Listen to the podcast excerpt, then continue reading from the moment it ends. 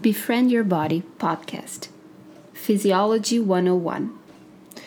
Hi, everybody. It's Wanda again, and my friend Geo, and we are going to talk about the autonomic nervous system today. As I promised uh, from my last podcast, that I will tell you a little bit about how the autonomic nervous system works.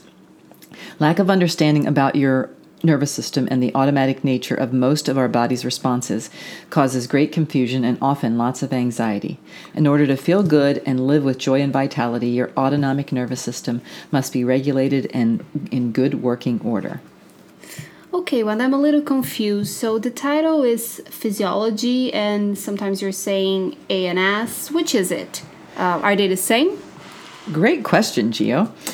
So that's a really good point. They're similar, but they're not the same. Physiology is probably the broader uh, word. Physiology is this uh, a study in biology of living systems and how all of our body systems work together to make sure that our lives stay um, alive and in, in good functioning.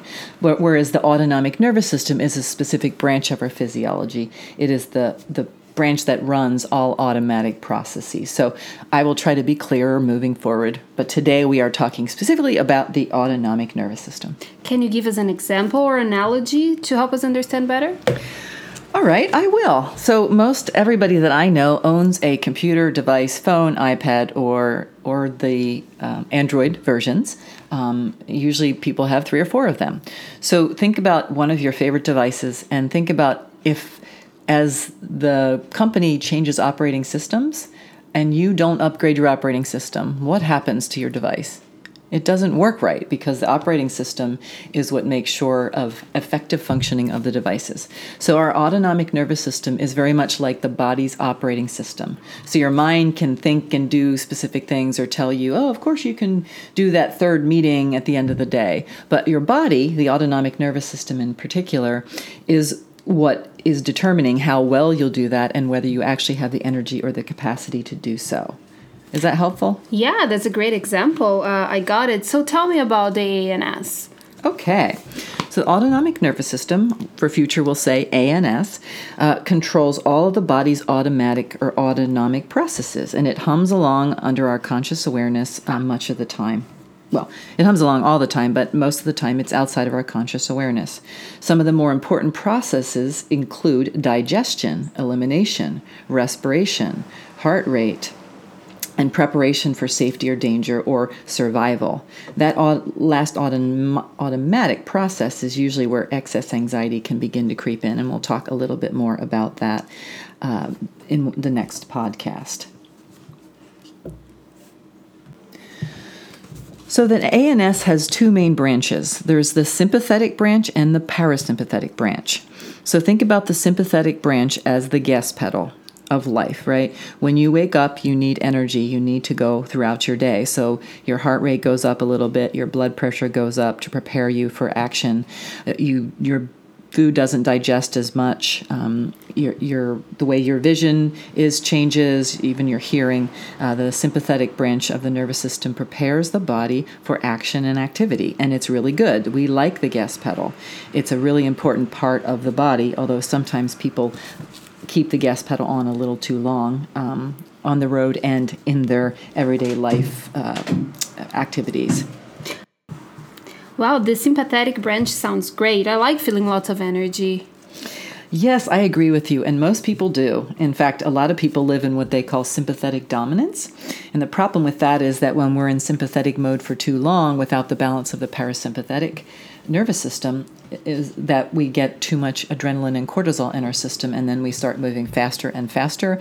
We start feeling more and more keyed up. Um, our mind starts racing. We uh, and we have a terrible time settling or slowing down and relaxing. That's why the parasympathetic branch is so important. It's the balance. It's what it's what brings the body back to healthy functioning. So think about the parasympathetic branch as the uh, brake pedal in the, the car of life. So if the sympathetic is the gas pedal, the parasympathetic is the brake pedal. So it's what slows you down, it's what allows your body to digest food. It's actually when you're in parasympathetic mode, and I'll try to remember to call it PNS moving forward, uh, that's when you can actually directly connect with loved ones and friends, etc. That is really the deep connection mode. We can do it in the sympathetic um, mode, but not near as well as we can in the parasympathetic mode.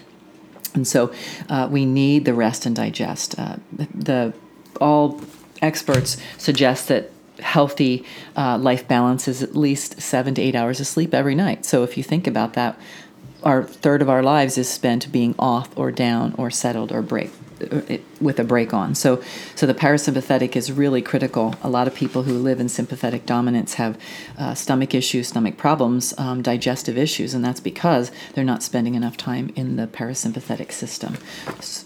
So, do we need to spend the same amount of time in the parasympathetic to be calm? Well, that's a great question, and some of that determines uh, is determined by uh, different people's systems. Some people have more resiliency in their system and they can spend more time in sympathetic mode uh, and maybe less time in parasympathetic and still be regulated.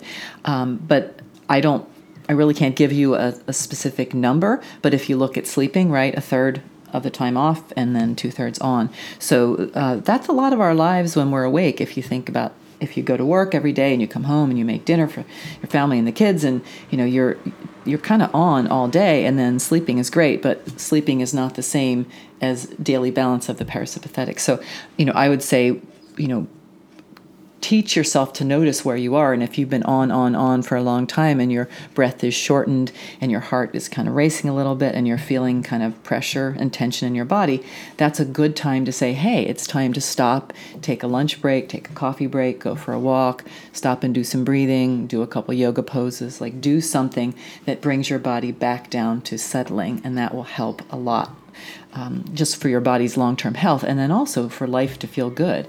I'm actually going to uh, have a YouTube video pretty soon um, using some visual demonstrations to show the autonomic uh, nature and how the parasympathetic and sympathetic work together. So um, that'll be on my website as well. So that's what I'm trying to describe as the difference between both of them. And so um, I hope that answers your question. Yes, thank you, Wanda. That was very clear. So I think that's enough for today. Uh, it's a lot to digest, but uh, the next podcast we'll talk a little bit about how the autonomic nervous system and especially the sympathetic branch getting stuck can cause um, extreme high anxiety and even um, health problems. So thank you for listening, and we'll look forward to connecting again soon.